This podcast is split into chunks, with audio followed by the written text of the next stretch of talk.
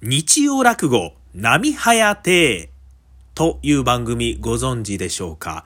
これはですね、ABC ラジオでですね、伊藤志るアナウンサーがされている番組でございまして、上方落語をですね、どんどん流してくれる非常に嬉しい番組なんでございますね。で、この番組、まあね、私もよく聞かせてもらうんですが、まあ、ラジコ、ラジコアプリというアプリがあってね、もう、タイムフリーというのを使いましたら、もう一週間以内やったらいつでも聞けるというね、そういう便利な機能がありまして、この前もね、僕電車で聞きながら、ちょっと繁盛店向かってたんですね。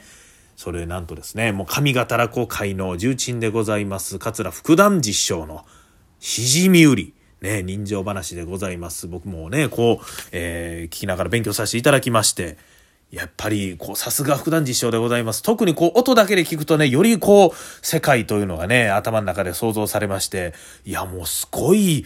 まあやな、改めて、いや、もうすごいな、もうこれは、すごい、まあやな、自分にはなかなか真似できへん、まあやな、えー、すごい、すごい、あれ？何これ？ちょっと待って、何？え、すごい、すごい前や。これちょっと、すごすぎる。何が何でもこのまますごすぎるで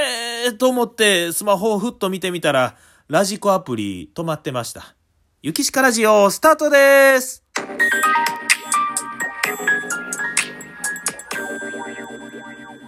ゆきしかラジオ。なな、ちょっと聞いてや。うちさ、年パス買うて年パス買うたあんためっちゃええやん。ええやろ？年パス買うたから、毎日行き放題。ええー、なあ。年パスってやっぱりさ、大阪に住んでたら、持っとくべきよな。せやなええー、な年パス買うたから、うち毎日笑い放題。ええー、なはあ、やっぱりええよな髪型芸能は。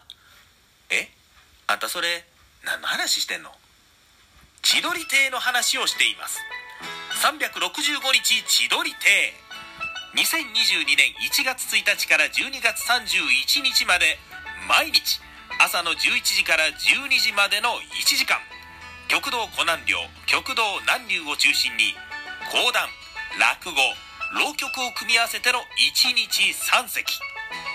桂幸しかも出演させていただきます。詳しくは千鳥亭ホームページまで。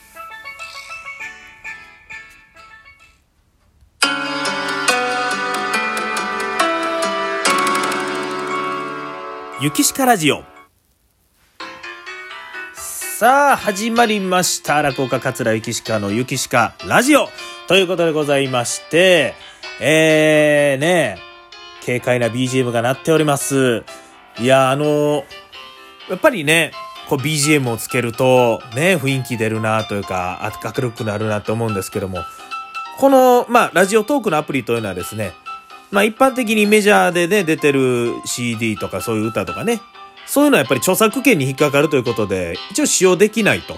いうことになってるんで、あの、これ流してる曲がですね、著作権フリーの曲なんですね。著作権フリー。つまりは、誰がいつどこでどんな風に使ってもええよというね、曲なんでございます。まあ、あの、これイラストで言うたらあのね、よくフリーのイラスト、イラスト屋というね、よくまあ、使われるイラストがあるんですけど、まあ、そういう感じで、著作権フリー自由に使っていいという。考えたらすごいですよね。著作権フリーやから言うて変な曲とかむちゃくちゃな演奏っていうわけじゃなくてむしろクオリティ高いというかね。えー、それがもうタダで使えるというのはなんかねまあどういう仕組みになってんのかなと思いますけどもね。まあこれもね多分調べたら出てくるんですけどちょっとしばらく頭でもやもや考えておきたいと思うんですけども。まあこれ著作権フリーですから誰もが使ういろんなところで使われてる曲なんですがやっぱりいろんなところで使われますけども、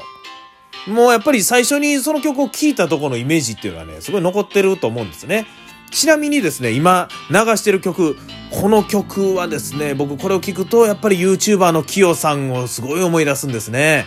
これ著作権フリーの曲なんですけども、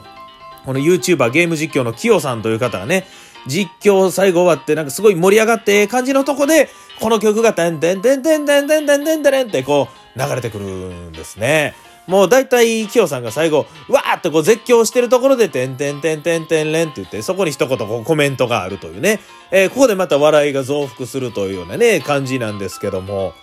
まあ僕にとってはこう、キヨさんの曲やってなもんなんですけども、やっぱりフリーの音楽ですね。こう、意識して聴いてると、あ、あんなとこでもこんなとこでもこの曲使われてるわってなもんで、意外と使われてたりするんですね。えー、で、このね、ゆきしかラジオのジングルやってますけども、これももちろんね、フリーの音楽なんでございまして、これはあの、ラジオトークのこのアプリについてるんですね。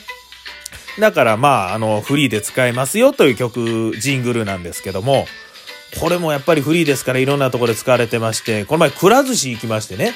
くら寿司行ったらビックラポンというのがありまして、これまあ何かと言いますと、まあ大体知ってる方も多いかもしれませんけども、まあテーブルの端っこにお皿投入する場所がありまして、で、そこにお皿を投入しましたら自動でカウントしてくれるんですね。何枚食べたかという。で、それを5枚入れたら5枚ごとに5の倍数で、なんかね、くじが引けるという、ビックラポンというくじが引けて当たったら上のガチャガチャからなんかこうね、えー、この前やったらね、あの、鬼滅の刃のね、マスキングテープであったりとかね、その時々のなんかこう、景品がもらえますよというね、えー、そういう楽しいコーナーがあるんですけども、そこでね、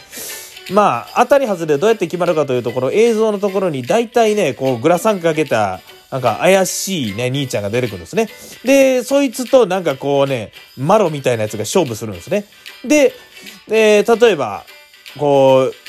徒競走みたいなやったらね、こう、リレーをして、えー、か、どっちが勝つか。自分の方が勝ったら、当たり言うて出てくるし、外れたらもうダメなんですけども、当たっても外れても、なんかそこで曲が流れるんですが、その曲が、ゆきしかラジオのジングルで使ってる曲やったんですね。思わず僕、そこで、あの、ゆきしかラジオって寿司食べながら言いそうになりましたけど、あの、ちなみに前流れてた曲はね、あの、この曲ですね。ゆきしかラジオ。これなんでございますね。まあ、ね、これ僕が勝手に後でゆきしかラジオ言ってるだけですけどもね。まあなんか、もしかしたらこのね、ゆきしかラジオを聴いてくださってる方も、この曲イコールゆきしかラジオやみたいなね、イメージで思ってくれてはるかもしれないんですけども、著作権フリーなんですね。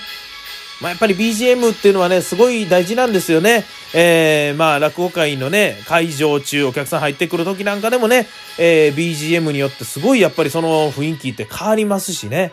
えー、これはまあうちの師匠が言うてましたけどもね、まあ無音で何も音かけてないと、やっぱりこうシーンとした空間ではちょっとね、喋りにくいというかね、えー、緊張感が生まれてしまいますんで、どうしても客席がこわばるということで、まあ何でもいいからご陽気な曲、まあ例えば寄せ林、お囃子を流すとかですね、えー、そういう風にしたりするんですけども、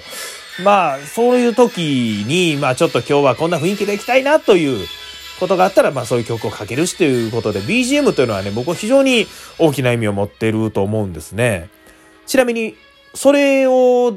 でちょっとこう遊んだものがですね、僕はボイスファンタジスタと名付けてるんですね。えー、だから BGM によって、まあちょっとその捉え方、同じ文章でも捉え方が変わりますよというのを落語会でやらせてもうてるんですけども、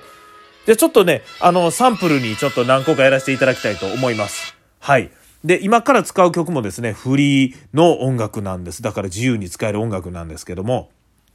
例えば、まあ、あの、よくやってるのが文章でね、諸注意でございますね。本日はご来場いただき誠にありがとうございます。開演に先立ちまして、ご来場のお客様にお願い申し上げます。携帯電話、アラーム付き腕時計は他のお客様のご迷惑となりますので、必ず電源をお切りくださいますようご協力をお願いいたします。それでは最後までごゆっくりお楽しみくださいませ。みたいな、まあ、無味乾燥なね、そういう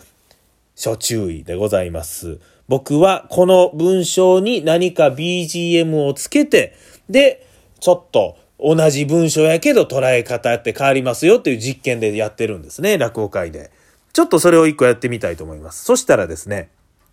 ちょっとこう、かっこいいですね。勇ましい、ちょっと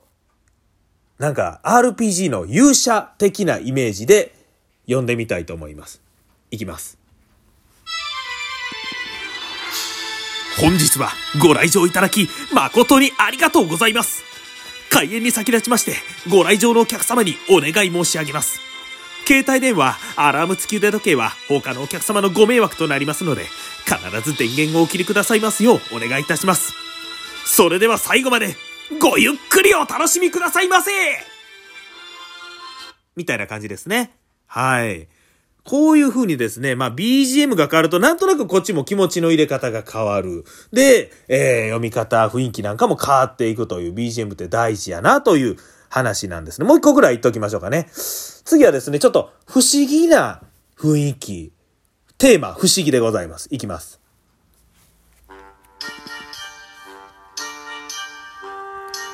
本日はご来場いただき誠にありがとうございます。